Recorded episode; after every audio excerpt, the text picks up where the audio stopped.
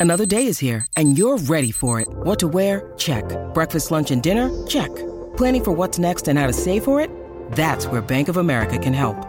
For your financial to-dos, Bank of America has experts ready to help get you closer to your goals. Get started at one of our local financial centers or 24-7 in our mobile banking app. Find a location near you at bankofamerica.com slash talk to us. What would you like the power to do?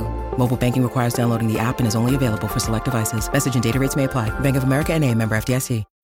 When you need mealtime inspiration, it's worth shopping Kroger, where you'll find over 30,000 mouthwatering choices that excite your inner foodie. And no matter what tasty choice you make, you'll enjoy our everyday low prices, plus extra ways to save, like digital coupons worth over $600 each week. You can also save up to $1 off per gallon at the pump with fuel points. More savings and more inspiring flavors make shopping Kroger worth it every time. Kroger, fresh for everyone. Fuel restrictions apply.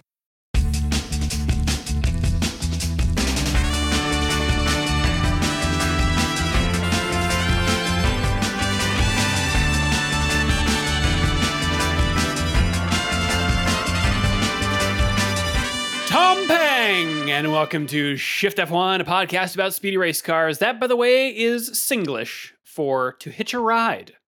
Uh, something germane to the end of this race, as we'll see. Tompang evidently derived from the Malay Tompang, which means to take shelter with. Uh, and thank you to our Singaporean patron, uh, Werty11, for the suggestion. Thank you. We're learning Yeah. a lot of Singlish over here. that's great. You should outsource these. You've been doing this for like eight years. I find, you know, eventually you're going to run out of idioms. It's but uh, Singlish is a bountiful, a bountiful language. It is. As a Creole, there's all kinds of stuff going on. Yeah. Uh, I'm Drew Scanlon. Joining me, Danny O'Dwyer. How are you, Danny? I'm just very excited because my dear friend Rob Zacny is back. Rob's here. Introduce Rob so we Back, can talk to Rob. back in this here. galaxy, Rob Zacny. How are you, Rob? I am I am thriving. And by the way, uh, Drew, before I left for uh, Disney, Drew gave me some very sage advice on how to dress as a Star Wars person, and that stood me in good stead. I went to uh, the Galaxy, the uh, Galactic Star Cruiser, with a wardrobe that would pass muster uh, for all Star Wars scenes. I managed to do it where I concealed all fasteners, uh, Mm. su- supports, laces.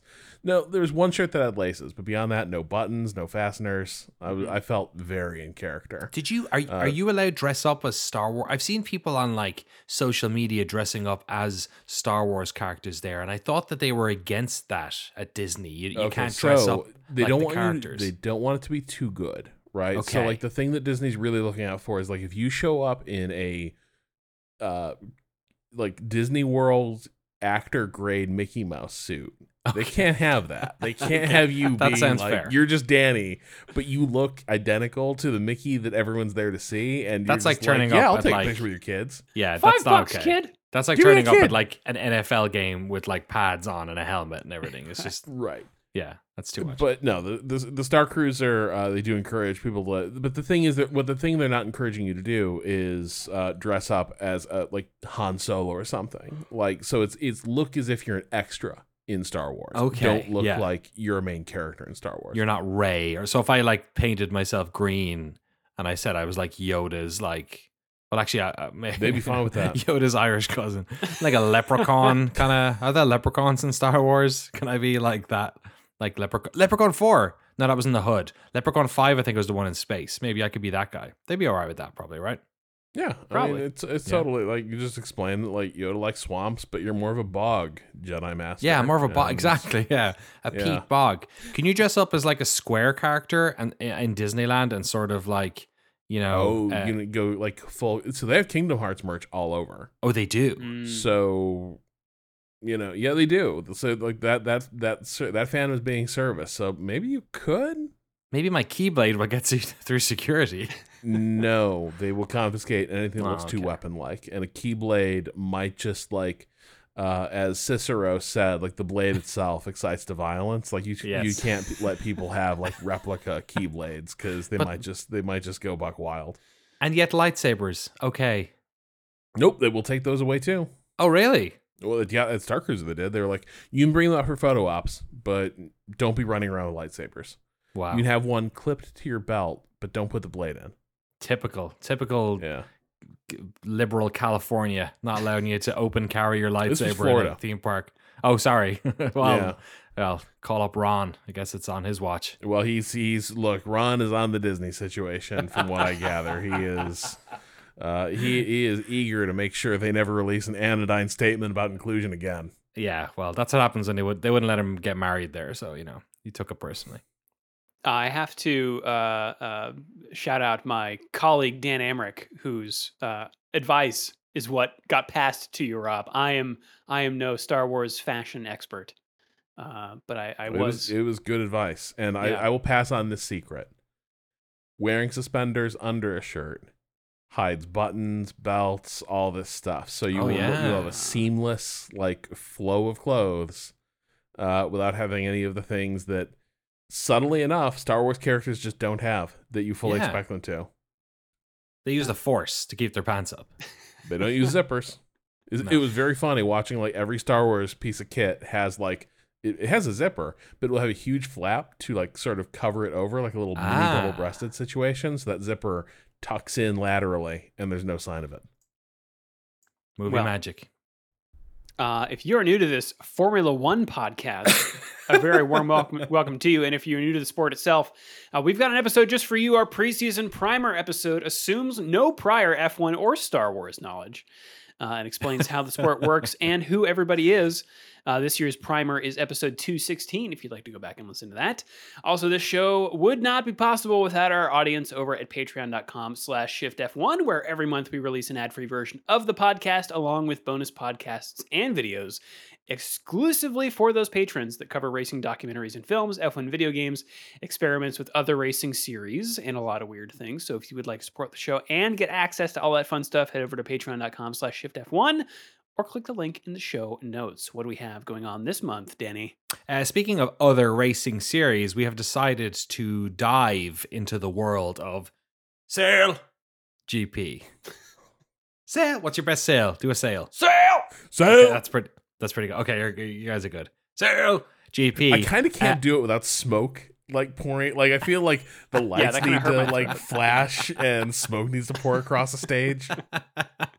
Sail. Yeah. Um. What a hit! And of course, it did it. It eventually inspire an an entire racing series true. uh, on boats, which came up as a was this an email a number of weeks ago? I think it was. Last week, um, yeah.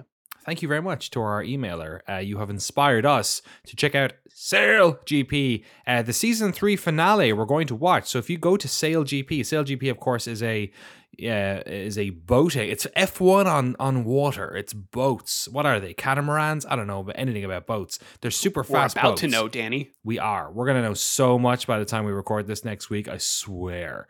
Uh, we're going to watch the final of season three, uh, which happened Mhm. four months ago in the San Francisco Bay, uh, which uh, separates myself and Drew right here. Um, so you can actually go watch this yourself if you so please. They are. It was over two days. There were ninety minute day, ninety minute long races or videos. Uh, if you go to SailGP's YouTube channel and just go to the live tab, that's where they have all of the races and just scroll down to. I mean, we'll probably put a link to the actual specific one in the show notes today. Thanks, Drew. Um, and uh, yeah, that's what we're going to talk about the uh, um, uh, the San Francisco leg, as it were. Worth noting, um, also uh, in Adrian Newey's autobiography, How to Build a Car, he mentions that really what he'd like to do, uh, you know how Murray Walker, like really what he wanted to do was commentate on snooker. Right. Yeah. Uh, Adrian Newey really just wants to build boats. Oh, really? Yeah. That's his thing. Is it? He's a boatman. Well, I think No goddamn It- it- engines. right. That's why. Only That's why. air. Just pure Yeah. dynamics, hydrodynamics. It's wild. He, It's would- he would somehow design one go. of these boats where it's like we're only going to have like a three inch contact patch between the boat and the water, and the rest of it's Yeah. just going to be gliding. It's so weird. Like they're all just looking at the, the highlights. They're all like flying around on hydrofoils. It's just yeah. I'm, I'm It's excited to learn bananas. Just what is going. On. It looks on like here. magic. It looks like when when somebody tries to show you their perpetual motion machine or something, and you're like, "There's something going on here. There's a magnet hidden in here somewhere." It also Um, seems like I'm I'm curious to see what the broadcast is like, what the what the sport is like to watch. Um, a lot of views on these live streams. There's like hundreds of thousands of views on the. Yeah. I mean, which you know that's See, not the thing millions, is- but like this is me coming back to this a little bit because Oh. I watched a few broadcasts of this a few years ago, and they're really like weirdly high tech too. Like it's a really good broadcast. I just found the sport kind of inscrutable. It was like fantastic graphics package, and then I was like, but boats though, and why are they flying? Rob well, is let's- a Let's secret. unscrew. Yeah, we'll figure it out. I didn't know Zacny was a secret skipper among us the entire time. If I you had know to your- pick one of us, Yeah, that's fair. Yeah. Ha- I, yeah, I bet he could sell, sing a killer shanty as well. I bet you've got, I bet you got that down. rock that uh, the, the the hat with like pieces of rope on it. you know? Exactly. Um, if you would like to, the, the the hat with pieces of rope. For some reason, my brain went to one of those Australian uh, cork hats, which uh, I feel like I don't see those anymore. Have they been cancelled or I don't know something? Is what you there? ta- uh, what? You know those like the like the like the, the the brimmed cap with like corks hanging down on strings. Am I imagining this? Did I have a stroke? What's going on? No one? Nothing? Okay. Maybe this is. I feel like this is like a Do they- crocodile Dundee thing or something. this, No, is this something they sell at like wineries? no, I don't think so. Maybe it's something my wine addled brain made up. Uh, let us know. ShiftF1podcast at gmail.com. Um, and thank you to all of our incredible title sponsors Agave ATX, Cyphus Training, Turf SCS, at Team Blackjack, Michael Maves, Gordy's Army, Talking Auto, sorry, at Talking Autos, Olivia Evans, TelemetryDeck.com, FTSD, Drew Stewart, Bailey Foot, Abdullah Althani, Jason Chadwick, Abraham Getchell, The Space Above Us, Bunny Fiend, Snigs, Alex Couchet, Max Faltar, Circuit Demon, Troy Stammer, Umberto Roca, William Rumpf, Irvine Clinical Research, Lachlan the Madden Man, Jason Kelly, and M Squared Racing welcomes Ellie. Welcome, Ellie. Hope Ellie's here by now. I'm not quite sure when Ellie was coming, but uh, hopefully she's around to check out our awesome SailGP podcast next week. Over to you, Drew Scatlin. Thanks, Danny. Real, real good throw. Speaking of broadcasts, Like, Um, yeah, well, it's a whole new style we're, we're messing with here. We're all different reporters. I'm the reporter on the patrons. I, I'll be quiet now for the rest of the podcast. Everyone's very happy. Um, so all right, usually what I do is run down the grid, uh, starting with Max Verstappen and then everyone else who's behind him. Uh, this time I'm gonna go kind of by kind of by qualifying session like we used to do. Uh, Yuki Tsunoda will line up 15th. He got impeded by Verstappen in Q2. No penalty there. yeah, Um, Valtteri Bottas 16th, Oscar Piastri 17th, Logan Sargeant also got impeded by Max Verstappen during qualifying. No penalty there. Uh, Zhou Guan Yu in 19th and technically lining up 20th, uh, but does not start the race. Lance Stroll had a rough oh crash. Oh boy, oh man, I was watching this one. Um, there was a shocker, just an Yeah. absolute tank slapper on turn. I think it's now turn 11, the final turn, It's the po- basically. yeah. Mhm. He um it's like a double apex turn. I think it's 10 and 11 and he he just lost it. He he, he cooked it a bit into 10 and Got the then yeah, and just like like there's not much runoff there into that wall. Uh he walked away thankfully. Uh car was in tatters. Um yeah, he obviously wasn't very happy about it from a qualifying perspective, but I think it just it's one of those crashes like where you know, like, it, it, and I, I'm I'm not saying this to be overly dramatic or anything like that, but the makeup of this particular corner reminds me quite a bit of Tamburello, um, where Senna crashed. You know what I mean? Where it's like a super fast left-hander, and there's just like a wall And there. wall, yeah. Yeah, yeah, and obviously it's not concrete wall, but it, you're you're carrying a lot of speed into that, and I, ju- I think it's like, you know, and obviously Senna's actually actually what happened to him was a relatively freak um, piece of assembly, um, but I think it's really amazing that Stroll was like literally on the radio immediately, had the wherewithal to take his hands off. Did you notice that? Like, Yeah. and then half a immediately shut the second. car down before it had stopped moving. Yeah. Like Stroll's racing form has been all over the map this year, but in terms of like instincts and reactions, like he is quite well trained and practiced in the car. Like, yeah, the like trying to save it to the last last split second, hand off the wheel, and then if you watch that replay, the second the impact has hit, his hands are back on the wheel and he's putting the car back in like safe mode. It's Yeah. pretty ridiculous.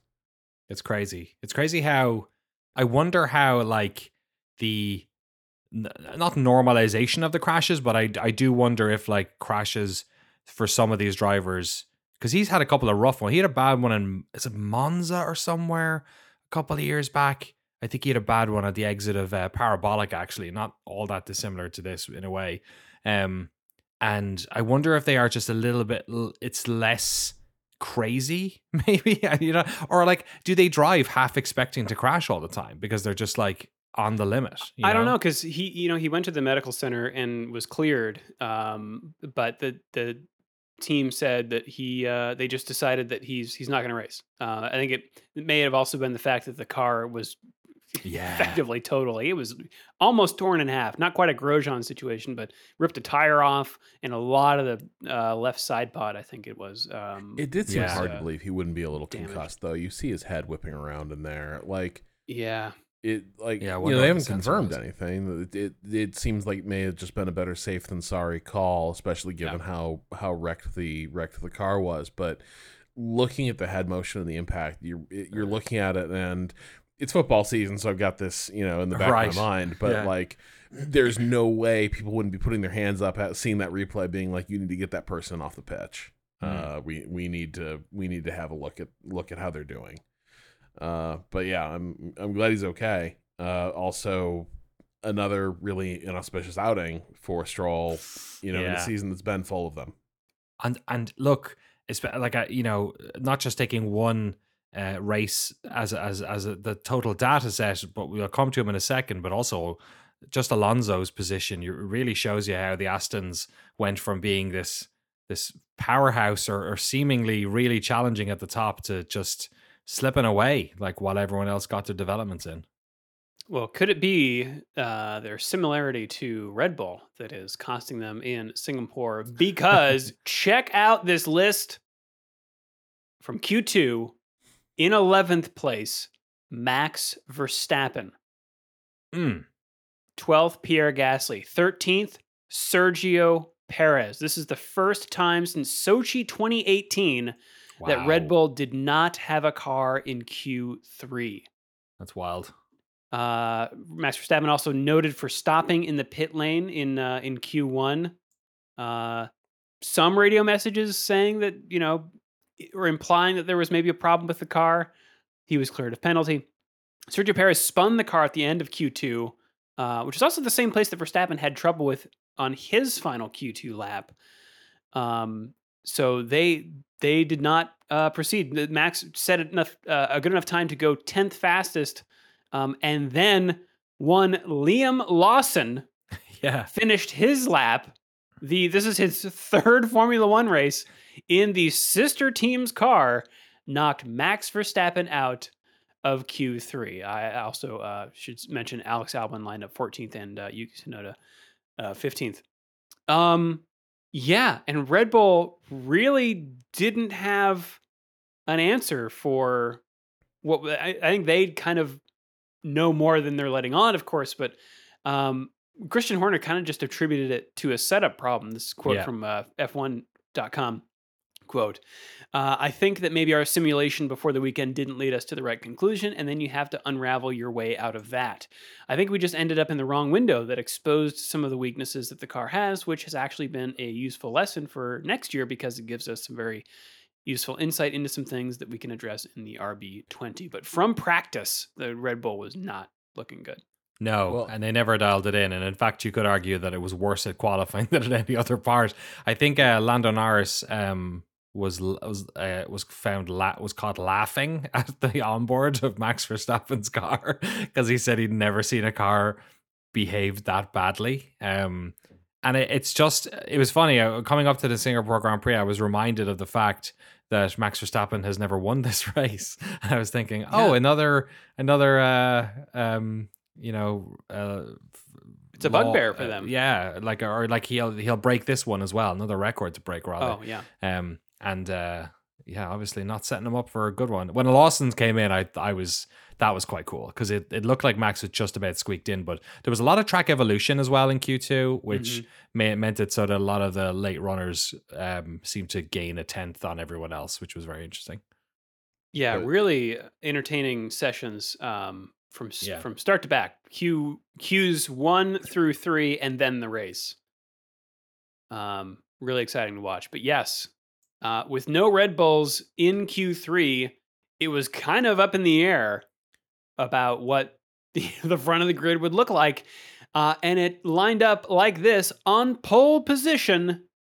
Carlos Sainz Jr. in the Ferrari, seven hundredths faster than George Russell, lining up second.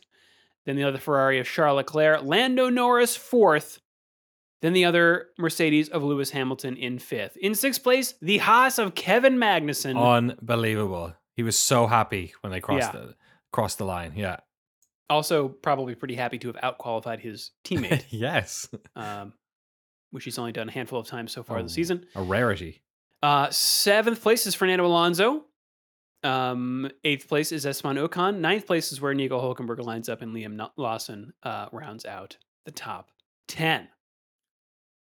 Wow. Crazy. Can I Already just a mixed bag. the minute this thing qualifying ended, and, and this is not me patting myself on the back, but we had a conversation about this maybe five or six races into the season where we were hypothesizing about the you know the Formula 1.5s of the world back when Mercedes were dominant and there was the subreddits where they would basically pretend Mercedes wasn't there and just do the season anyway and I was thinking about how like it is kind of a shame that Red Bull are so far ahead because it seems like there's this really interesting battle happening with everyone else. Yeah. And this was like the this was a great example of like Red Bull took the weekend off and we got like imagine if the season race. had looked like this. Yeah. Imagine imagine if you had this type of battling between like at least three teams who could have won this race or qualified or you know it's it was amazing. Like qualifying was bananas. Nobody knew what was going to happen in the race. And then eh, honestly like ferrari's v- kind of like weirdly dialed in strategy made this maybe less of a competition than it could have been but it was it was so cool. And i i, I I'm sorry to Red Bull fans. I'm not saying you shouldn't exist, your team shouldn't exist, but Right. it, it it just shows you that when once you have one team that's leaps ahead of everyone else, it does sap so much of the perceived racing out of it, which largely these these same teams are racing this hard, but for just All lower positions. Uh, but Yeah. it just it has an effect, right? It really does. Yeah. Well, let's get to the race, Danny, where no one knows what's going to happen. Tell us what happens at the start. what happens is they stick Charles Leclerc on a pair of softs because Ferrari are thinking track position here, Singapore is is pretty key. Yeah. We got to Uh, jump George. Little bit less so because they took out that one section. Rob, I'm not sure if you knew about that prior to the race. The because we we only barely yeah I only learned about just before the podcast that they had chopped out those four turns. Magnussen brought it up as well in his interviews. He was like, "It's a shame they don't have that section in there. It might be easier for me to hold people off because he was worried about basically being gobbled up and not getting any points for Haas." Yeah. Um, for Shaldo, uh, the the the the I guess the the plan was to try and jump Russell in second, um, and try and uh, stay with his teammate. Uh, Carlos had a great start. So did Leclerc. Russell didn't have an amazing one. Um, Leclerc was past him by the time they got into turn one. Uh, that sort of caused George to seize up a little bit, and you had Lewis Hamilton side by side with him uh, on a racing line that was always going to disappear. Uh, Lewis basically put pedal to the metal and decided to jump the corner. He had to go around this bollard that they stuck down, sort of like Barcelona, on the right hand Full side. Leeroy Jenkins. He did, yeah, exactly. Right around the uh the outside of that. He also got past Lando in this situation. He, Yeah. he kind of jumped him, but he ended up in front of Russell. Um over the next uh, lap and a half or two laps, it took him a while to give him back give back the second place, but he did give George back his place and then eventually also um conceded the one to Lando. They they Stewart said they'd noted it, so I think that was enough to sort of shake Mercedes's bush and ask them gingerly, uh, ask Hamilton rather gingerly to to give the position back. Um, so you basically had the two Ferraris in front, followed by uh, George Russell and and Lando Norris uh, behind him, and and uh, Hamilton behind him, and Alonso then, who you know I said I alluded to the fact that maybe they didn't have a great weekend. Obviously, he qualified well, so uh, put him in a good position, um, at least at the start of the race. Yeah, uh, Sergio Perez did some YOLOing himself, crunching into Yuki Tsunoda uh, in, in his race. Unfortunately, The first Not- of not- a lot of scruffy incidents Yes. with Perez this race. Like Oh, yeah. his in car is incriminating. They did well. We'll get to the worst one. Although the Tsunoda one was bad, It's but bad. the worst one, the worst one wasn't televised. Yeah. That's how bad it was. You know the Albon one, the one where Yeah, we'll get yeah. to. Yeah, that one's that one. is Shocking. egregious. yeah. Yeah. Uh, lap 20, Sargeant having some issues with this tricky street circuit. Car just does not turn, and he noses into the wall at uh, low speed, has to limp back to the pits with his front wing kind of stuck under his car, spitting carbon fiber everywhere, which brings out the safety car right at a critical stage because this is right when the medium tires are getting toward the end of their usefulness. Most teams are on the medium tires except for Red Bull. So we get a lot of double stacking here. Uh, teams going onto the hard tires. Uh, Sainz stop goes well, but his teammate Leclerc right behind him is prevented from leaving his pit box by traffic. So he ends up losing places to both Russell and Norris. I mean, that can happen when everyone wants to die. Well, That's Brundle also put it down to Leclerc was helping the team out a little bit more by slowing down even further on entry. And Mhm. so he dropped himself into a more complicated traffic pattern than he would otherwise have been in. So, you know, if that if that is what happened, uh, you know, on a few levels he t- he took one for the team. Uh, Yeah. you know, a- across this race, but that one did it, it was a shame because he was uh, doing great work there in the tail gunner position, and he was kind of taken out of of the fight uh, for the latter part of this race. Like he was still out there, but he just wasn't he wasn't in there for the podium duel.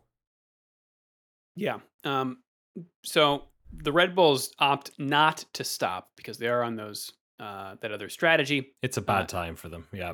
It's it's I think Horner said after the race that was literally the worst time. Yeah. um, they instead opt to take the track position that that affords them. Verstappen was in eighth and Perez in thirteenth, but after the stops, it is Sainz in first, then Verstappen, then Russell, Perez in fourth, Norris, Leclerc in sixth, Hamilton seventh. and and then we get to watch something which seems like a sort of a an inversion of the universe we live in, which is two Red Bulls plummeting down the order. It was Yes. very odd to see. Even their I mean, straight line you know, it it makes sense, but it just to my eyes, it was very ugh. This doesn't seem right at all. Cats and dogs talking to each other. right. Uh, they yeah they they're on those old, old tires. They aren't hooked up for whatever reason on this track. Also, I should point out that uh, Red Bull at least has said that their performance this weekend has nothing to do with the technical directive that we talked about last week with the flexible wings and flexible floors. Um, you know that's them. Although David Croft also said that uh, people at other teams that he talked to didn't think so either. So uh, I guess we'll see in Japan whether uh, well, th- there's also this trend continues. you know one of the things my understanding because i don't fully circuits have fit like broader templates or profiles and singapore is kind of a weird one. Yeah. that like you know teams sort of optimize like what sort of circuits are we going to be strong at mm-hmm. but singapore i think by a few metrics is a bit of an outlier. And so in, in a weird way i wonder is this the place where like red bull have built a car that's dominant at so many different versions of F1 tracks that there's something about Singapore where it doesn't Yeah. really fit other templates. It's not like Baku. Baku. Uh, it's it's just kind of a different kettle of fish. Plus, weather conditions are so different. I wonder if that's a the other big part of it is like so much yeah. of how these cars function Yeah. is how well they work in their tires. And does the fact that like the air is heavy with humidity and it is hot as hell, does that It's- just it's a- like kind of destroy the Red Bull advantage? it's also a track that like pragmatically if there is going to be a track to not be optimized for this is probably a good shed because there literally has never not been a safety car here Yeah. and there's often like weirdnesses that happen so if there's if there's always chaos happening here when it comes to um when you're supposed to pit then it's probably a good track to to, to have a, as your sort of b tier track just in case because even the best strategy on a day could be thrown out the window if a crash happens at the wrong time Yeah, Just to roll the dice. yeah Uh, but yeah, back back to Red Bull on the restart. It's on one of the straights. We cut to a helicopter shot that shows Russell passing Verstappen while Norris is passing Perez. Uh, and then Hamilton tries to squeeze by Perez too. Uh, he can't quite get it done, but the, yeah, right. Um, uh, to put it in Max Verstappen's language, shocking. Um, and they continue to plummet. Norris gets by Verstappen on lap 24 for third place. Hamilton gets by him for lap 20 uh, for on lap 27 for fourth place. Uh, and then lap 37, we get a pretty great battle between the ailing Perez in seventh, followed by Alonso and Ocon, who both smell blood in the water. Alonso swings around Perez. Perez gets him back soon after, but with that lost momentum, Ocon then pounces on Alonso and then squeezes up the inside. Really great move to take eighth place. Ocon looked so strong in Hmm. this race. Yeah. It, it's also worth mentioning that there's this sort of increased tempo throughout the race. Like the start of the race, there was a little bit of action, but largely the next 20 laps until the safety car were kind of fairly benign. And then we started seeing some of this. It, there was like interesting tire stuff. Oh, I wonder what's going to happen. Is there going to be another safety car? And then it all it, it's almost bubbling by the time they get down to the last 10 laps. And the last three laps are just like completely insane. So I found it a very interesting watching experience because at the start I was like, oh, okay, it's a bit sleepy. And then more, it just, it was almost I had the pacing of like a movie where it just got more and more compelling and, and really uh, sort of crested at the end. It was cool. Yeah, part of that I think is down to Verstappen, you know, pitting from sixth to get off of those hard tires finally. Uh, he comes out in 15th and then Mm. begins, um, you know, that climb through the field that we see, you know, occasionally with front running teams um, being on different strategies. Um, alas, though, for Ocon, Ah. lap 43, despite that stellar performance, he's got to pull over and retire, which Yeah. brings out the virtual safety car. And Mercedes then decides to spice things up a little bit and pits both cars yeah. from second and fourth to go from hard to medium tires for the remaining 18 laps. So this seeds track position, um, but Sainz, Norris, and Leclerc will now have a long way to go on their old hard tires to hold those two off. And if you've watched F1 for long enough, this is when your mouth starts to water. Yeah, it's a very interesting situation because 18 uh, softs weren't an option. It's it's too long, but 18 feels good for mediums here. It feels like they're going to be singing for those like last eight laps, and the, it all just depends on how how much they can manage, how much Sainz can manage the hards, and and in a way, how like we end up like it ends up sort of becoming this weird like the enemy of my enemy is my friend situation where you have the two front running drivers, Sainz and Norris, who probably understand that if they fight each other tooth and nail, they're both going to lose out to the Mercedes.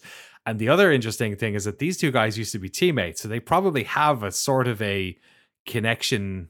You know, they probably understand each other. They're drift compatible. They are drift exactly. They are drift compatible. So it it yeah, it becomes this super interesting game of of tire wear and Sainz has obviously done a great weekend here and last weekend too and he seems to be good at this he's kind of like hamilton he's like good at like keeping keeping energy in these things and, and you know right until the end so yeah like you said mouth watering stuff Someone who doesn't have a great pit, pit stop is Alonso, who had an issue with the jack, goes from Oh, sixth to bad. 17th and last. What was it, like 26 second stop? It was like, terrible Idle. He also the fir- the first pit stop couldn't slow down enough and had to go over the white pit in line back onto the track He and then. The cut back into the pit, which is a definite no-no. yeah dangerous stuff yeah we can forget for for that team. It was a really terrible pit stop. I haven't seen a pit stop that bad in a while. Like there was multiple things wrong. The jack in the front, the jack in the back. They had problems with the rear rear right. It was just a Yeah. nasty one. Uh, but lap 48, we are back to racing, and Verstappen is in 11th and anxious for points. Makes a great dive on Zhou for 10th place and basically passes one car per lap for a while. And remember, I don't know what corner that was by number, but Perez tries something similar uh, without maybe, I don't know, uh, the uh, the exact conditions to, to make it stick a little later. Uh, shout out though to Liam Lawson, who while can't he can't really do much to defend from Verstappen. Does at least make an attempt, and he does so without jeopardizing either car. Uh, I just thought this was a real mature drive from Yeah. him. Not only is this his third F1 race, he has never driven at Singapore before. No, uh, no junior formulas have you know been here. So the interviews with him before this weekend were very interesting. He was like, "Yeah, I don't know. It seems fucked up. Like, I don't know what this is gonna be, what this is gonna be like. I'll try my best." Um, there's a couple of like other things that are happening that we don't get much eyeballs on in real time, but at some stage, Haas decide to pit Magnussen. He ends up like putting in a pretty impressive stint on the hards, and then they swap him onto softs for the end of the race. I don't have the the tire chart here in front of me, but he, I think, oh yeah, it's around when uh, Mercedes pits, so he's got to do 19 laps on the softs. Yeah, and he is in. I think fifteenth. He comes out in. I think is as low as he got ahead of Bottas. 14th, yeah. Oh, was he okay? Okay. Oh, and then Alonso pitted in front of him, so then he got ahead of Alonso. Okay. Yeah. Um, and then Bottas goes out. I don't remember this. Um. Lap I- 51. Yeah. Did they pull him? I do remember this. Did he oh, he- retire? yeah, he he pulled over. Uh there was kind of a lot happening. I There was. I mean, there was loads. We didn't see Perez crash into Albon right. because they were they were too busy watching the front of the pack. There was loads Okay. of bits we missed. I do here. there were a number of like, oh, yellow flag, oh now it's green. And it was Well, yeah. it was it was cars like Valtteri Bottas pulling off with a problem, and then we we never got back to him. So, um, but yeah, uh, Magnussen came out in 14th place on soft tires, um, and then yeah, tore it up. Tore it We'll- up. We'll come back to that. yeah. Um, Just a, sorry, just a quick thing. I do appreciate how many convenient escape roads off the track surface this track Yes. appears to have, where people were able to retire without bringing the race to a screeching halt. And Yeah. boy, is that a beautiful luxury uh, to to have people able to just stop their car safely, and then the race isn't profoundly altered because someone had a mechanical failure. Even Right. Ocon, who parked at the end exit of the uh, pit lane, which seemed or pit lane exit, the exit at the end of the pit lane exit, which seemed like a particularly tricky part. He just had to pull over. Uh, the one problem though is that those exit roads tend to let in quite a high number of lizards. Um, that's right. we we had a we had another massive iguana uh, during I think it was P one, um, which Apparently, uh, they're great tree ups- monitors. Or is that what they are? The tree, Oh. mon- okay, tree monitors, track monitors.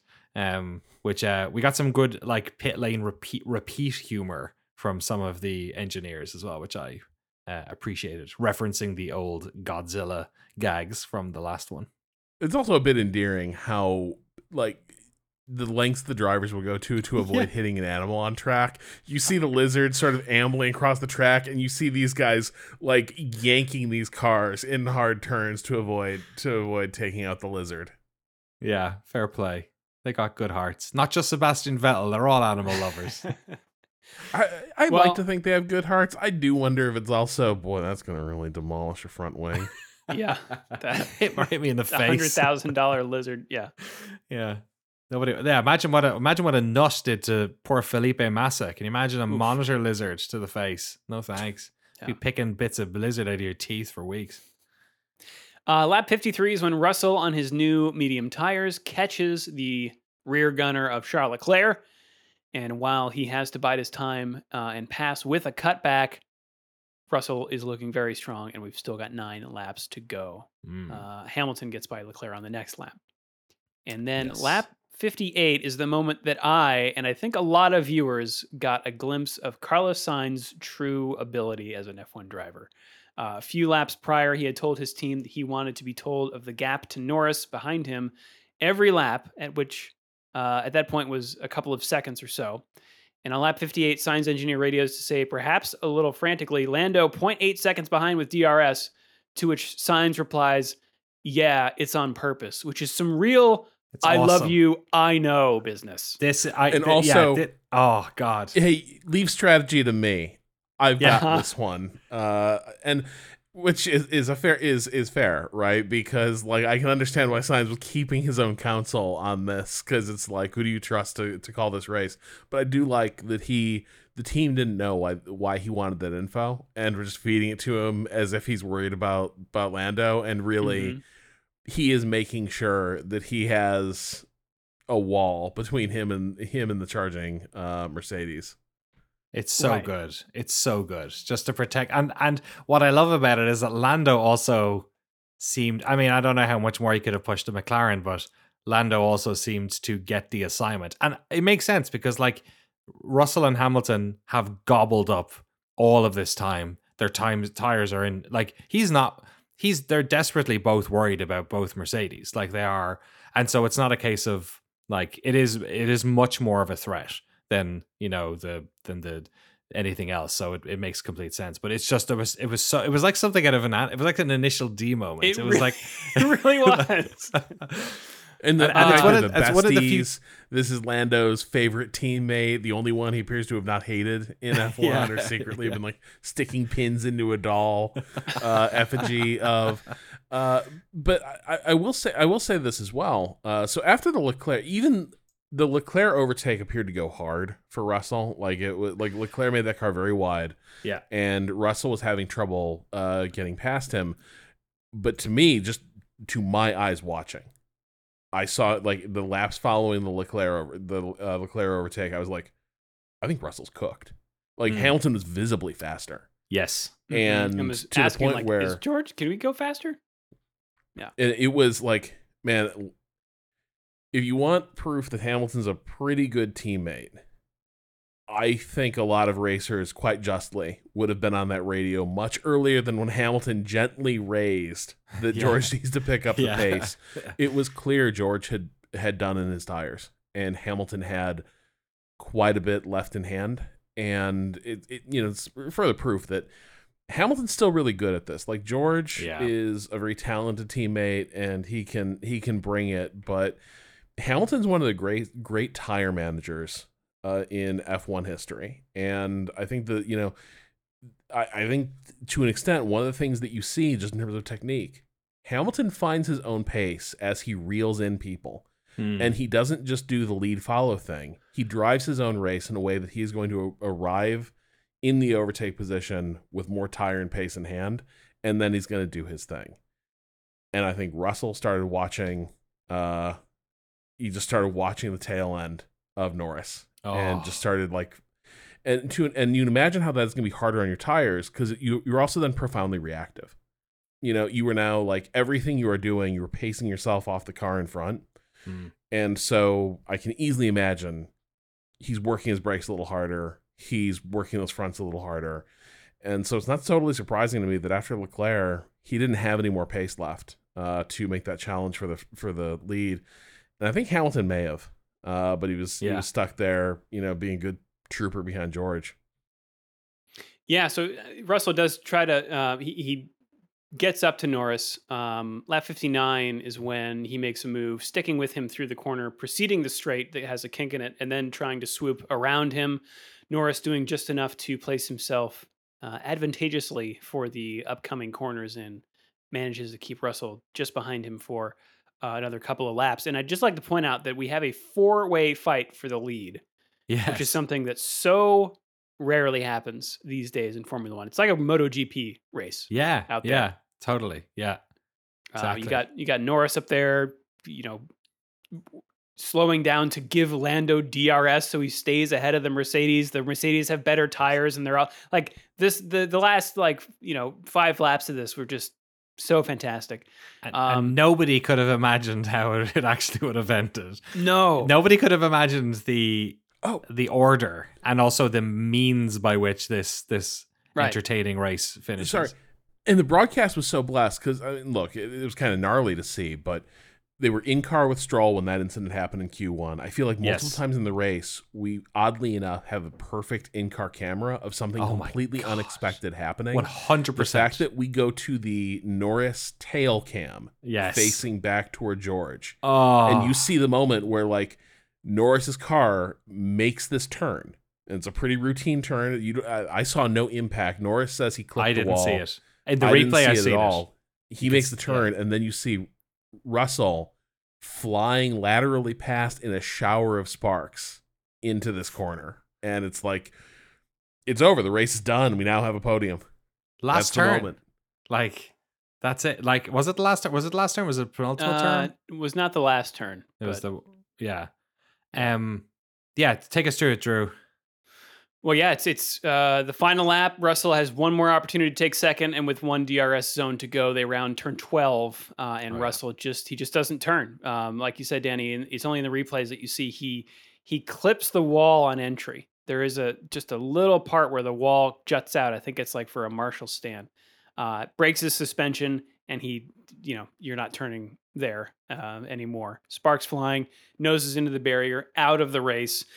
And we finish like that. Carlos Sainz in first, Lando Norris second, Lewis Hamilton inherits the podium. Uh, Charles Leclerc in fourth, Max Verstappen finishes fifth, Yeah, uh, Monster. breaking the the the combo of ten wins in a row for him and fifteen wins in a row for Red Bull. Pierre Gasly comes home in sixth. Oscar Piastri seventh. Wow, he made it up from seventeenth place. That's impressive. Uh, Sergio Perez eighth, Liam Lawson ninth, Kevin Magnussen the final points paying position. Uh, really had to fight for it, but and also was Check lucky. in on the Albon thing.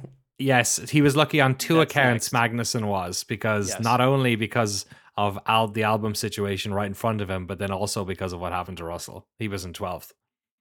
That's true. Yeah. So um, with four laps to go, Alex Albon was sitting in eighth place.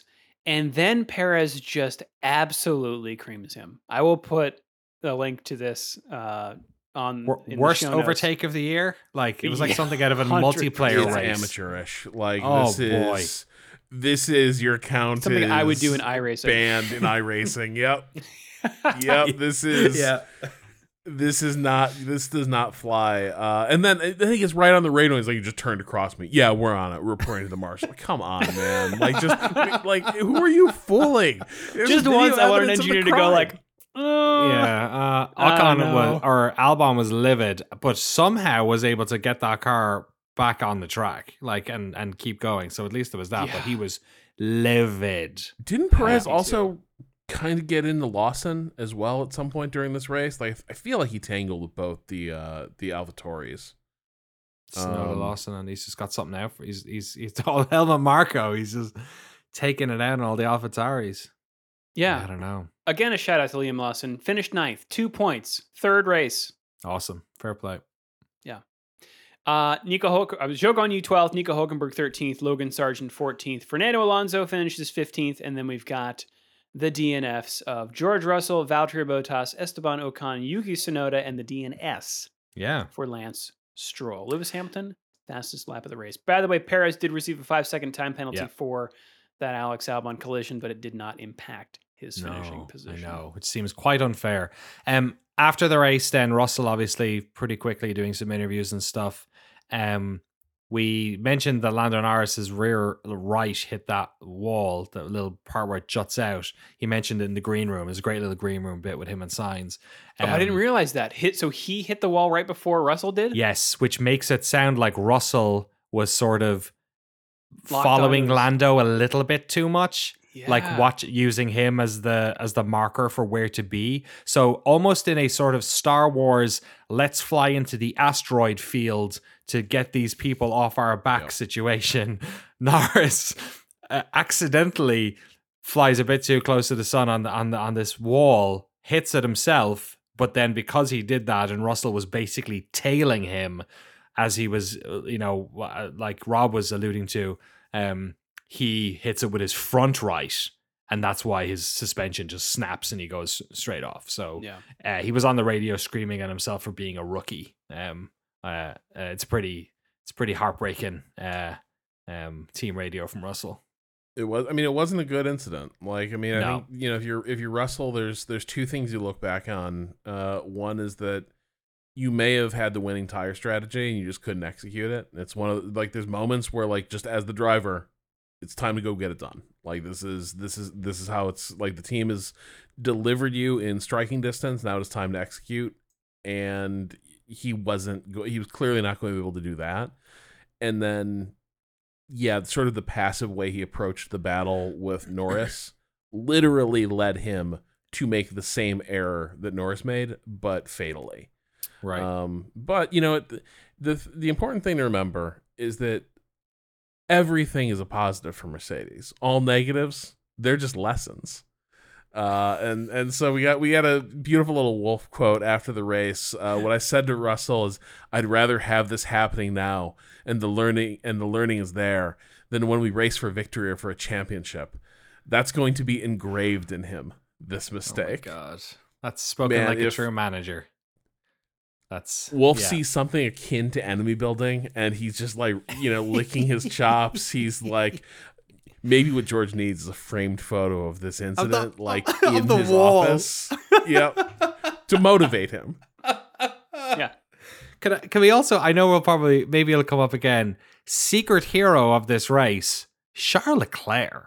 Like this guy, I think there's like I know he's like you know he wants to be Ferrari's number one. He was a fantastic support driver this entire weekend, and without him, without him sacrificing, like you said, in the pit lane, defending like a lion at the end of the race, um, and and and also sacrificing his his his uh his race strategy by putting the softs on at the at the top of it.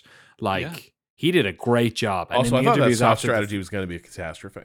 Like I Yeah. really did when I saw he was on he was on softs. I was like, nope, that's not going to work. And he managed to sort of stay in there. Yeah, I mean it was a well timed safety car that ultimately didn't go his way, Yeah. but uh, yeah. like he he kept the kept those tires alive. Uh, and then you know, despite the fact his his shot at the podium was done, yeah, that that defense against the the Mercs was was something. I, I dare say it. I'm not saying that Fer- that strategy won them the race. Obviously, Sainz did an awesome job, but Ferrari did great. Strategy wise, they had it dialed in this week, and they seemed to make the right calls at the right time as well. you know? Ferrari strategy plus Carlos Sainz strategy. yeah, exactly. Well, Yeah, and- fair and play. Yeah, fair Listen, play. I think a few weeks ago, we were, I think we were joking about like a lot of the car. There's a Carlos army in in, in our inbox, and there's people who are like, I don't know it's why everyone talks about Leclerc. Uh, like Carlos is every bit as talented. And boy, I'll tell you, the Carlos folks are like, there's a lot of signs pointing this season that like, yeah, this this guy has number one material written all over him. That's Yeah. good. Now I want to like a M Night Shyamalan box cover of signs with just him. It says "Swing away, Charles." Uh, all right. Well, that is it for the race recap. We're going to take a break and we'll be back with the news. Hey, it's Kaley Cuoco for Priceline. Ready to go to your happy place for a happy price? Well, why didn't you say so? Just download the Priceline app right now and save up to 60% on hotels. So, whether it's Cousin Kevin's Kazoo concert in Kansas City, go Kevin, or Becky's Bachelorette Bash in Bermuda, you never have to miss a trip ever again. So, download the Priceline app today. Your savings are waiting. Go to your happy place for a happy price. Go to your happy price, Priceline. Jewelry isn't a gift you give just once. It's a way to remind your loved one of a beautiful moment every time they see it. Blue Nile can help you find the gift that says how you feel and says it beautifully with expert guidance and a wide assortment of jewelry of the highest quality at the best price. Go to BlueNile.com and experience the convenience of shopping Blue Nile, the original online jeweler since 1999. That's BlueNile.com to find the perfect jewelry gift for any occasion. BlueNile.com. All right. Not a lot of news going on here. No. We got so much with the, the post race of of Singapore, but did want to uh, shout out a couple things here. One, Alfa Romeo has opted to retain Valtteri Bottas and Zhou Guan Yu for 2024. Hmm. So, congrats to those boys. Grats, Uh, grats, grats. And then we have a, uh, a follow up here, Danny. Yeah, just a little, Helmut Marko. just a little, being a little, little follow up on everyone's on everyone's favorite grumpy grandpa, Helmut Marko. Big triple L last week, Rob, when it came to sort of being racist and also not really understanding Oh, I oh I follow geography this. The, the levels or to this. the history of the of Grand Prix victories. Um, so I, I only mention this because it ended up in, turning into an interesting war of worlds, uh, war of words with Christian Horner. Because uh, basically, the FIA said that they had um, submitted a written warning to Helmut Marko um, over the uh, quote he said about uh, Sergio Perez. We can confirm that Helmut Marko has received a written warning and has been reminded of his responsibilities as a public figure in motor sport in line with the FIA Code of Ethics. Um, when Christian Horner was prompted on Sky Sports about why they didn't put out a statement about what Marko had said, um, he said that uh, it wasn't an issue because Marko is not an employee of Red Bull Racing, which confused a lot of people. They were like, "W- w- "Is he just is he just hanging? Is he a plus one? Like, Where did he get the shirt? yeah, he's always you know whatever. The journalists know that when they ask him questions. Um, so Did he have to sign an NDA or is he just no, like, he just keeps turning up. He's just like he's just he's not even a doctor. he He's just like me home? we don't know what this guy's deal is. So apparently, uh, this was just like some real word salad nonsense from Horner. He's a special advisor for Red Bull GmbH, the parent company of Red Bull Racing. So he's technically not an employee of Red Bull Racing. Honestly, the thing that this brought to mind to me was: is that okay with the cost cap? Are you allowed to have this guy around Hmm. and have him be paid by the parent company if he's doing media stuff and chipping? God, this would be like sending Capone to jail on tax fraud, but I actually would love it if the FIA did like sort of retroactively go back and like. So wait, then why is this guy part of the program and why is he at every race? Uh, what's what's he doing? Uh, and, and the answer really is like not much. He doesn't no, contribute that much these days. He was inner circle with Dietrich Mateschitz for for years and was sort of the liaison between the highest levels of Red Bull and their entire racing program. Uh, To hear them say it, he basically runs their driver program, but right. who knows how true that is? He doesn't Yeah, get I mean, many like, drivers he- from South America. though. well, and and so this this is the thing, right? Like the the the program has really worked for people who got through it, and then there's a lot of drivers who've talked about how scarring uh, working through Red Bull is. Hmm. Uh, like the thing that the thing that was so depressing about this is I fully sympathize with the position Checo's in here. Like yeah, he needs like what are you do? Burn down your career? Uh, you know, this is this is your ride, this is your job. What are you gonna do? Pick a fight with this guy who still clearly has juice at the at the company. Uh, so I understand why he was like keen to move on from it. At the same time, it's like it is embarrassing that you have to be the bigger the bigger man in this situation and be like, no, I understand. Like it's you know it's, fine. The incident is closed. It's a big misunderstanding. It's like yeah, it is a misunderstanding because Helmut Marko didn't know who to be uh, racist against. He didn't know who to be bigoted against uh, because he has an incredibly parochial worldview and apparently buys into every stereotype about Latins of any stripe. right. And like I've been in those shoes where it's like someone just like like it, It is a shockingly common occurrence for me how often someone's like, "You know what? I think I'm in safe company here." Let me tell you this fun joke about refried beans and Mexicans that Oh, I've been really? work, work, working on. And like it, ha- it's it's shocking how often it happens, and you're always left in this position of like, do I have to do I have to bring everything to screeching halt now and like Hmm. deal with this person because like it's we're we're in the middle we're we're in the middle of doing other stuff. Uh, so I I under like I really sympathize for the position Checo is in. Um, I I certainly would have liked to see him just tee off on the bastard. But the other thing is this: it really is on Red Bull to deal with this. Like Checo shouldn't like an, empl- an employee affected by this shit. Where it, that's clear. Like this is what the guy at the top of the program thinks, which is that well, you know, he's just not as good because you know how South American drivers are. Also, I don't know where my drivers are, or or really. We know Mexicans aren't real North Americans, right? That's not yeah, what yeah, we're talking the about. yeah, exactly. Yeah. So it shouldn't be on Checo to fix that. But when that happens, the organization does need to be able to say, like, get gone. Like, I'm sure he's made valuable contributions to the program. He's been there since its inception. Sometimes your time is up. And that that's something that I'm now starting to either question, and I'm not. That this could be an element of also, you know, Helmut Marko's getting on a bit here, so maybe maybe there's a world. In, I'm giving him the benefit of the doubt, and that maybe there's a world in which he was better at his job in the past. I don't know, but what it does call into question a little bit. It kind of reminds me of that Moneyball scene where it's all the old guys saying, "Oh, you can't pick that guy." You know, all the scouts going like, "Oh, you can't pick that guy because he's got an ugly girlfriend." You know what I mean? He's got what does an ugly girlfriend mean? Low confidence. Like, is this guy really like one of the things we we have said about Red Bull over the past, and I think you could continue to do this over the past fifteen years, is whatever?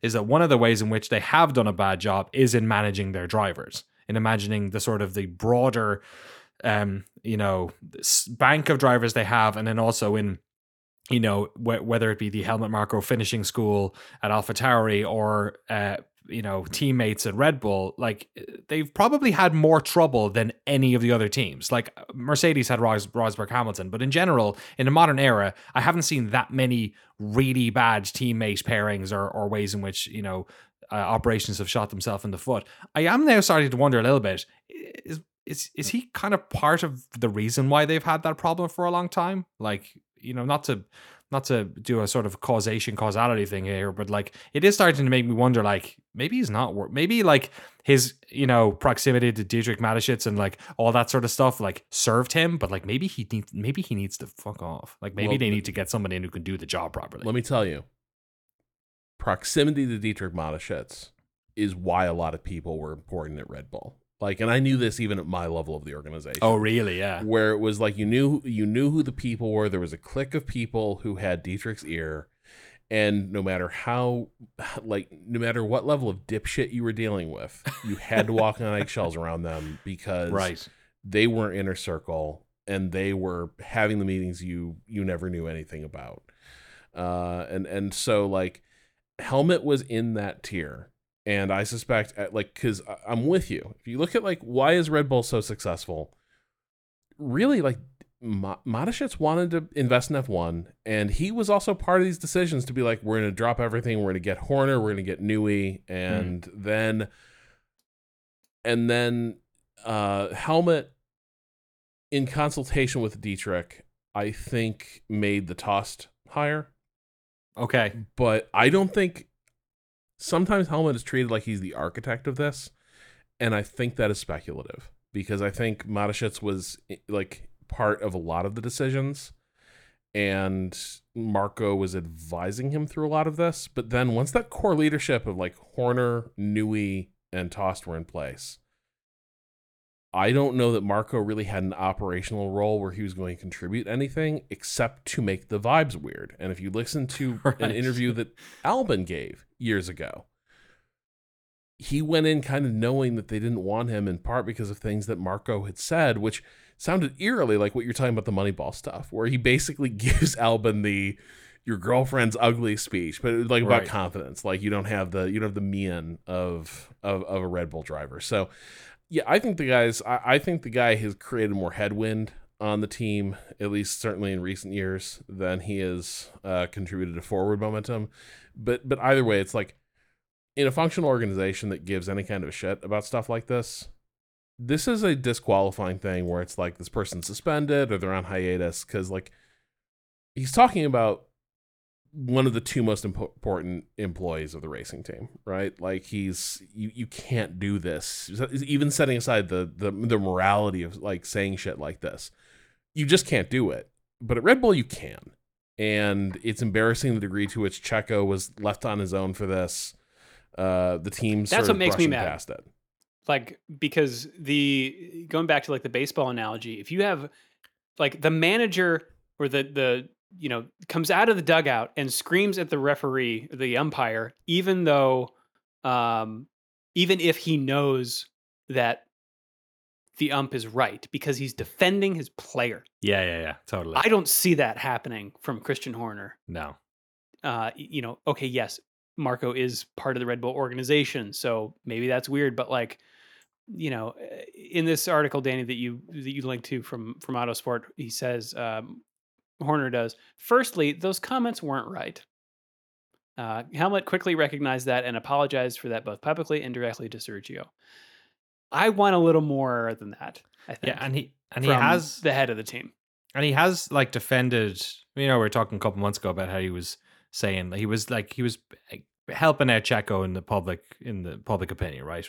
Uh, but I do think I, I I wonder is it just because like Marko's such a, a weird dude, like uh, Horner also doesn't want to say anything that's Yeah, that's like going to cause any more trouble. Like just like oh, like we know he's our he's our crazy old grandpa, and we just have to like put up with his weirdness and his racism and blah blah blah blah. blah. I don't know, like Listen, I'm also going to say like Max doesn't do himself any credit in this. You're a you know three-time world champion at this point, effectively. Uh, you know, you're a big boy now, and this is your teammate, and this is like this is drama being caused in your house, and you are like one of the heads of that household now. And for him to also take the party line of it's like, Game of Thrones. we just kind of move on from it and you know it wasn't right but i'm just going to keep my head down and to, like to be fair this is his approach to everything like this that happens around him like he just keeps his head down and doesn't want any part of that whatsoever um but i think there were multiple people who should have probably stepped up because you have to recognize that sergio can't sergio is in a position where he cannot Yep. say Yeah. what he is probably entitled to and should and so someone else who has juice in the conversation and leverage has to be able to do that. And by the way, Dietrich's dead. So Right, Marko yeah. is no like he's he doesn't have a shield anymore. Uh, so I don't know why you're letting this guy drag the organization down around you. Um, I think it's embarrassing that probably the most supportive comments uh, given for Sergio here came from like Hamilton, uh, like talking about, like, and you do expect that from Hamilton, and you'd always say cynically that Mercedes and Hamilton always love to stick little daggers in Red Bull when they get the chance, but I do think it was a fair point. Like it was, Yeah. it it sucked the degree to which Sergio was just like out on a limb there, uh, dealing with the fact that Marko is a clueless dumbass. Well, let's move on from that and talk about something fun like Suzuka, Danny. Suzuka, what a beautiful track. It's uh, almost as old as I am. 1987, we've enjoyed Suzuka. Um, it was built, um, I'm remembering this correctly. I should have written this down, but I'm pretty sure I knew it from before that it was Honda built this, right? I'm pretty sure it was. Okay. They had a Dutchman called Yes, you're right. John. It was? Thank you. Yes.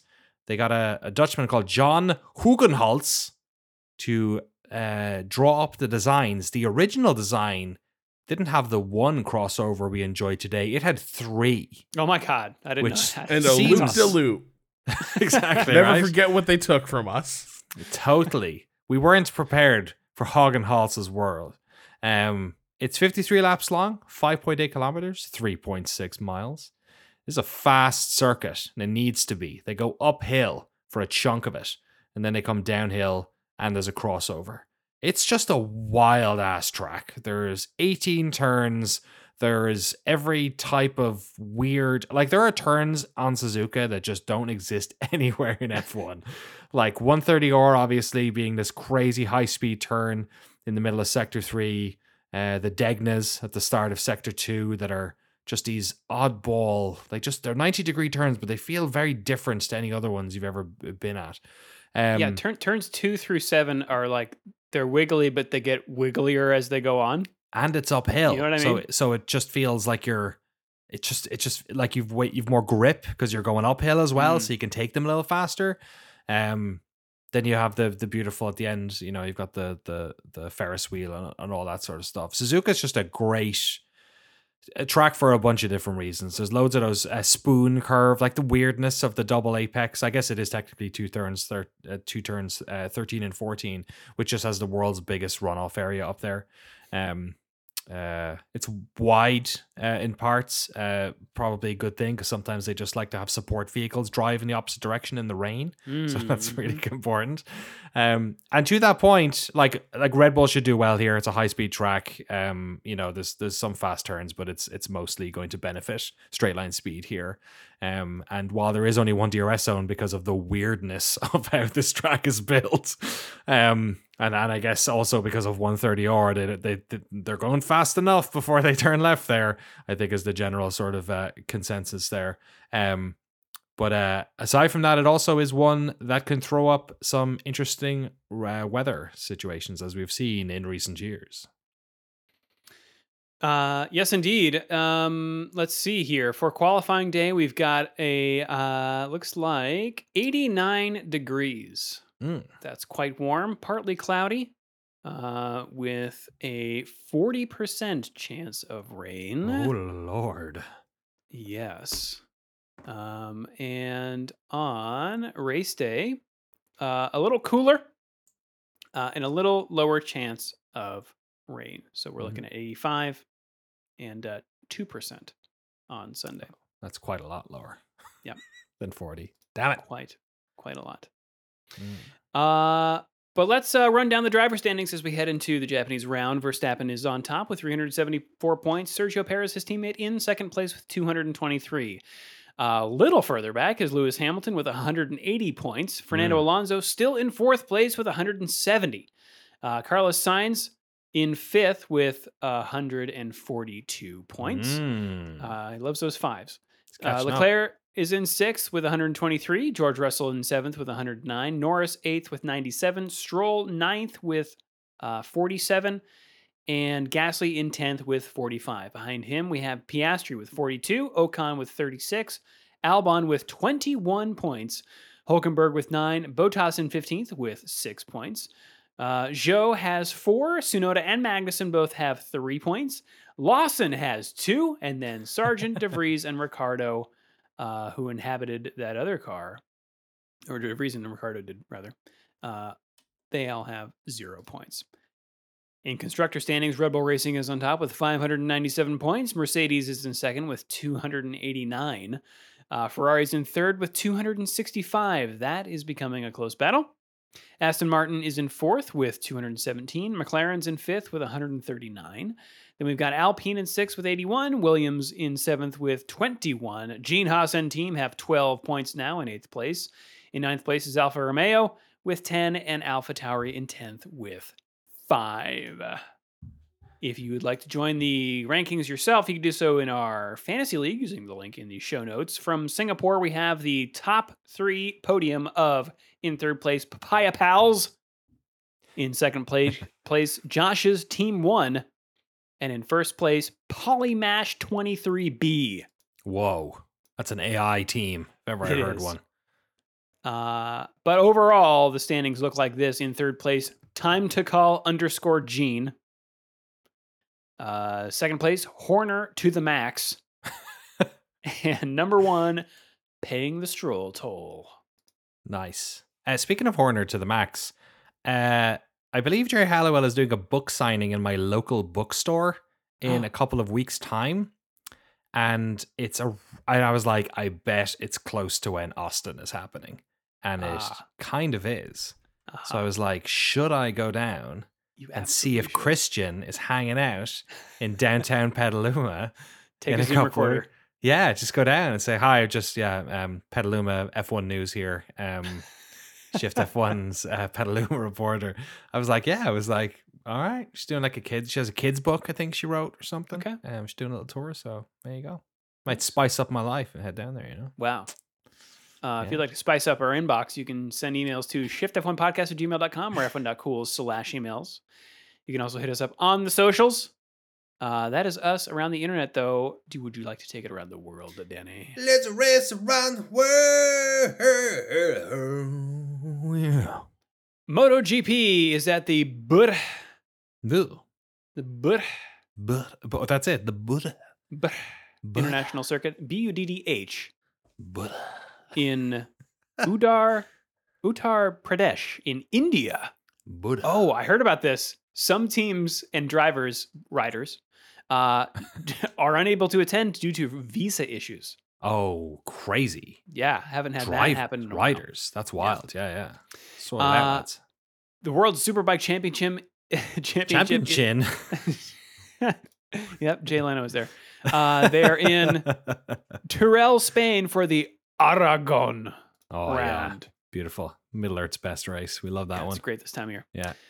Uh, DTM is at the Red Bull Ring. Oh, fantastic. Yeah, in Spielberg, Austria. Uh, the NASCAR Xfinity Series is at the Texas Motor Speedway in Fort Worth TX for Andy's Frozen Custard 300. Oh, beautiful. That's a great one. I would. I hope they're handing out frozen custard. They were ha- handing out Idaho mashed potato at PAX, and it was rank. It was just like these little microwave mashed potato things that have like Oh. mashed potato and cheese in them. Not cool. Hmm. I'll take the custard any day. We also got NASCAR. Oh yeah, Also in Tejas, we're gonna get some of that custard. probably. And then we're going to g- get a car from Auto Trader Echo Park Automotive 400. Terrific. We love that album. That's it. It's all like Echo Park. Isn't that a what? What band is that again? I forget. Echo Park. I don't know. I'm gonna look it up now. I don't know what you're talking about. Echo Formula Park One, maybe you've heard of it. The Japanese Grand Prix, the Lenovo Japanese Grand Prix, apparently. Uh, this weekend is happening at the Suzuka. a British band you may not know, Feeder. I don't Okay. think they broke the states, but they were pretty great. The Suzuka circuit is located in Ino, Suzuka City, Ooh, Mie Prefecture. ah, beautiful, lovely Yeah. Uh, and watch out for the times because they're weird this weekend. Uh, Thursday, September 21st at Oh, 4 boy. I'm sorry, 10:30 p.m. Eastern Time on E ESPN2 is Free Practice 1 followed by uh, Friday, September 22nd at 2 a.m. is the, on E ESPN2 is Free Practice 2. Hmm. Uh, Free Practice 3 Friday, September 22nd at 10:30 p.m. on ESPNU followed by qualifying uh, later the following morning, Saturday, September 23rd at 2 a.m. on E ESPN2, and the race, everyone, Sunday, September 24th at 1 a.m. Eastern Time on E ESPN2. The Deuce. Boy, oh boy. Boy, oh boy, look at that runtime, Danny. Do you want to take us through this day in history? I do. September 20th in history. Jacky Ickx has won the Canadian Grand Prix twice on this day, both hmm. times leading home a 1 2 for his team. The first was in 1969 when racing for Brabham. Ickx qualified in pole position and dueled with Jackie Stewart for the lead until they collided and Stewart was unable to get going again. Ickx won the race with Jack Brabham second.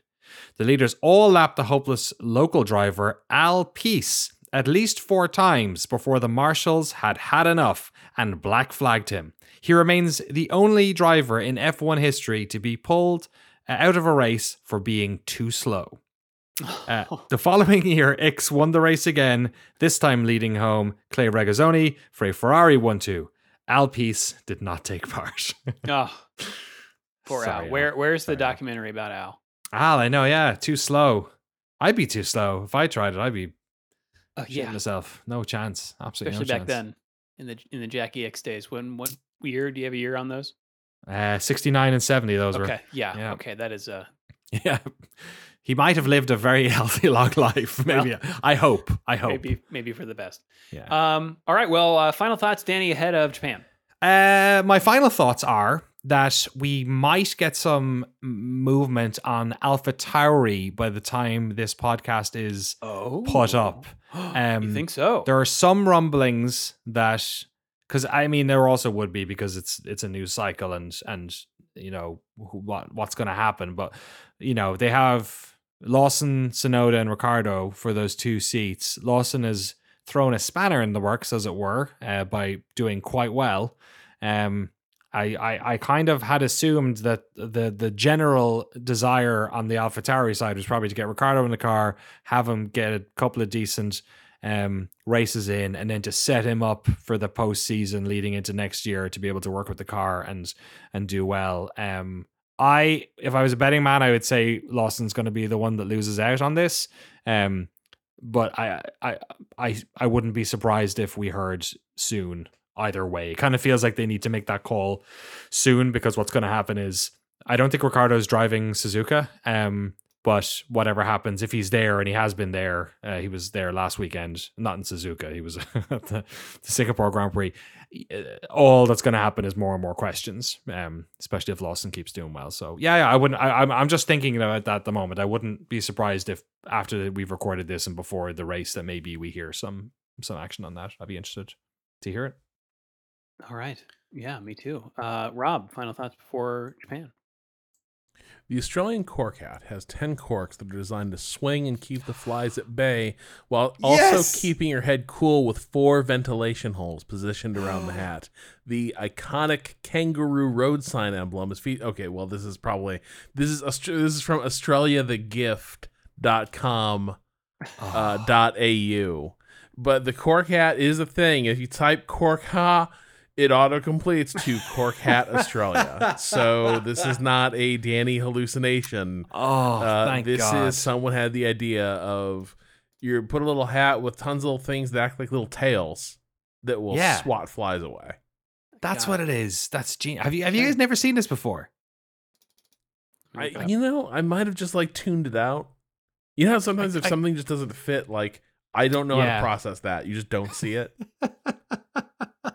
I was like, no, they just wear like uh, bush hats, so, like bucket you bucket hat type things. Yeah. Yeah. I guess I was probably exposed to more Australian themed media or maybe just Australian related racism. I don't know. Growing up in Ireland and having like being exposed to a lot of BBC. Like, did you guys watch Around the Twist at all growing up? Don't No. know what that Yeah, see, it's like yeah, it's an it's an it's an Australian like kids TV show which was bro- also broadcast in the UK or like Home and Away and Neighbours. You guys wouldn't have ever watched that stuff, right? Whereas like my sister would. Yeah, that was that was on every day. So yeah, I don't know. Maybe I was just But I do exposed to more of the rich culture of Australia. And I do remember Crocodile Dundee walking Right. across the heads of New Yorkers in the subway to get to the woman he loved. And it was like, you know, there's lessons this humble man from the outback has to teach all Right. of us. Exactly. It's true. Play knifey spoony. Well, uh, if you'd like to support the show and get access to all of our bonus episodes, uh, the ad-free version of the podcast, and the official Shift F1 Discord, you can do so over at patreon.com slash Shift F1. Have a good race weekend, everyone. We will see you all next week. Meow.